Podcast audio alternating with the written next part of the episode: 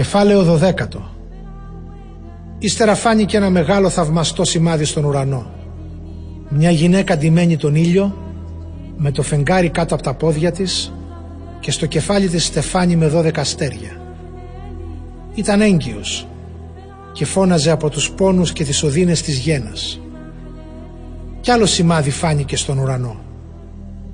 Ένας μεγάλος δράκοντας, κόκκινος σαν φωτιά, με 7 κεφάλια και 10 κέρατα και στα κεφάλια του 7 στέματα. Η ουρά του έσυρε το 1 τρίτο των άστρων του ουρανού και τα έριξε στη γη. Ο δράκοντας στάθηκε μπροστά στη γυναίκα την ετοιμόγενη για να καταβροχθήσει το παιδί της μόλις αυτή το γεννήσει.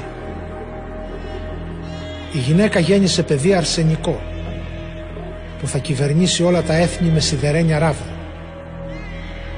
Άρπαξαν όμως το παιδί της και το έφεραν στο Θεό και στο θρόνο του.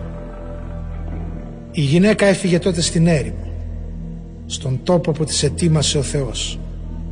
Εκεί θα την τρέφουν χίλιες διακόσιες εξήντα ημέρες.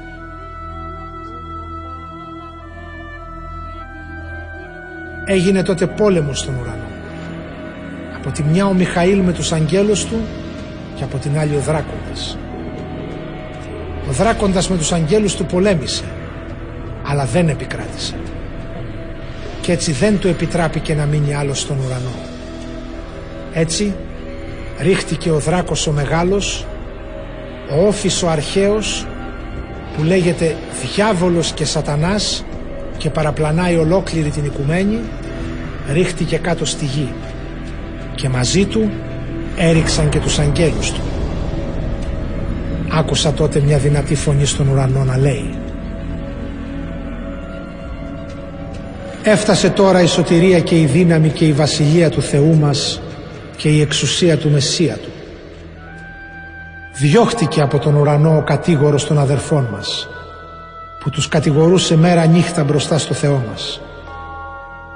Αυτόν όμως τον νίκησαν οι αδερφοί μας με το αίμα του αρνίου και με τη μαρτυρία που έδωσαν για τον Ιησού αδιαφορώντας για τη ζωή τους φτάνοντας ως και στο θάνατο. Γι' αυτό χαρείτε ουρανοί κι όσοι τους κατοικείτε. Αλλή μονό σας γη και θάλασσα γιατί σε εσάς ο διάβολος κατέβει έχοντας θυμό μεγάλο ξέροντας πως λίγος καιρός του απομένει. Όταν είδε ο δράκοντας πως ρίχτηκε στη γη άρχισε να καταδιώκει τη γυναίκα που γέννησε το αγόρι. Στη γυναίκα όμως δόθηκαν οι δυο φτερούγες του μεγάλου αετού για να πετάξει στην έρημο, στον τόπο της και να ζήσει μακριά από την απειλή του όφη τριάμιση χρόνια.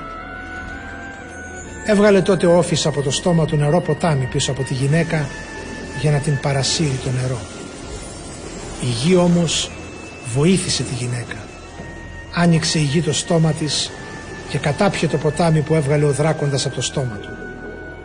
Θύμωσε τότε ο δράκοντας με τη γυναίκα και έφυγε για να πολεμήσει με τους υπόλοιπους απογόνους της, με εκείνους που τηρούν τις εντολές του Θεού και μαρτυρούν την πίστη τους στον Ιησού.